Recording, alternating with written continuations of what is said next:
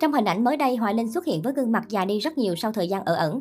Chiều 6 tháng 4, ca sĩ Dương Triệu Vũ đăng tải loạt ảnh hội ngộ anh chị em trong nhà, trong đó có nghệ sĩ Hoài Linh, để hoàn thành tâm nguyện cuối đời của bố ruột.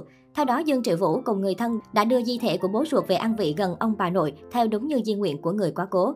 Sau khi mất, di thể của bố cũng ở nhà cùng với mẹ và anh chị em con thêm 6 tháng, như để dần xoa dịu nỗi đau và mất mát to lớn này. Không ngày nào gia đình mình không cùng nhau đọc kinh cầu nguyện cho bố trong suốt 6 tháng qua. Tụi con luôn nhớ bố và biết giờ đây bố không còn bị giới hạn bởi thân xác nữa.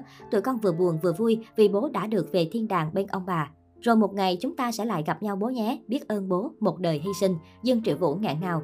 Khiến dân mạng quan tâm hơn cả là trong hình ảnh có nghệ sĩ Hoài Linh. Trong ảnh danh hài diện áo dài đen, đầu đội khăn xếp, tự tay ăn vị cho bố ruột.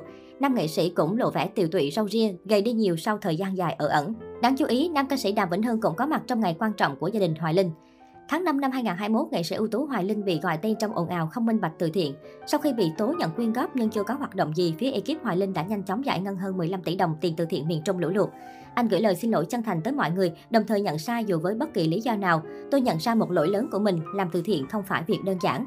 Tôi đã giải thích nguyên nhân cho sự chậm trễ và tiết lộ mình bị bệnh nặng nhưng Hoài Linh vẫn bị công chúng chỉ trích dữ dội.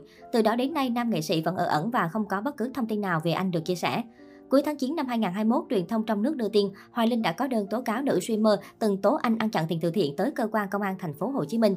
Trong đơn tố cáo, Hoài Linh cho biết những nội dung livestream của nữ streamer quanh vụ việc anh chưa thực hiện giải ngân tiền từ thiện là thông tin chưa được kiểm chứng.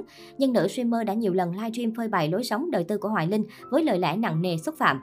Nhận thấy nữ streamer có hành vi vu khống xúc phạm danh dự, gây ảnh hưởng đến cuộc sống, Hoài Linh quyết định làm đơn tố cáo. Phía cơ quan cảnh sát điều tra công an thành phố Hồ Chí Minh đã xác nhận Hoài Linh đã có đơn tố cáo nữ streamer và đang điều tra xác minh. Hiện tại, nam danh hài đã trở lại với đời sống nghệ thuật đầy mạnh mẽ từ đầu năm 2022 sau lùm xùm từ thiện hồi năm ngoái, khiến anh mai danh ẩn tích một thời gian dài dài. Trở lại với nghệ thuật, Hoài Linh đã ghi dấu ấn khi tham gia đóng kịch và giành được giải thưởng cá nhân vào đầu năm 2022. Ngay sau đó, nghệ sĩ Hoài Linh cũng đã có chuyến xuất ngoại tham gia một chương trình âm nhạc cùng ca sĩ hải ngoại Như Quỳnh. Cũng từ chuyến ra nước ngoài vừa qua, gần đây cộng đồng mạng đồn đoán nam nghệ sĩ đã âm thầm sang Mỹ để né ồn ào sau kỳ từ thiện năm 2021.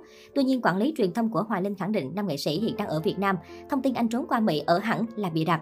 Đáng chú ý hơn, hình ảnh danh hài Hoài Linh với sắc vóc gầy gò ốm yếu đang cắt cỏ tại khuôn viên nhà thờ tổ có kinh phí xây dựng hơn 100 tỷ, lan truyền trên mạng xã hội khiến nhiều khán giả bất ngờ. Dù mặc đồ che kín mít, song khán giả dễ dàng nhận ra nghệ sĩ Hoài Linh có vẻ tiều tụy hơn hẳn. Thậm chí Hoài Linh giờ để râu rậm rạp, làn da đen sạm. Người hâm mộ mong rằng sức khỏe Hoài Linh vẫn ổn, bởi nam nghệ sĩ từng phẫu thuật để điều trị ung thư tuyến giáp vào năm 2020.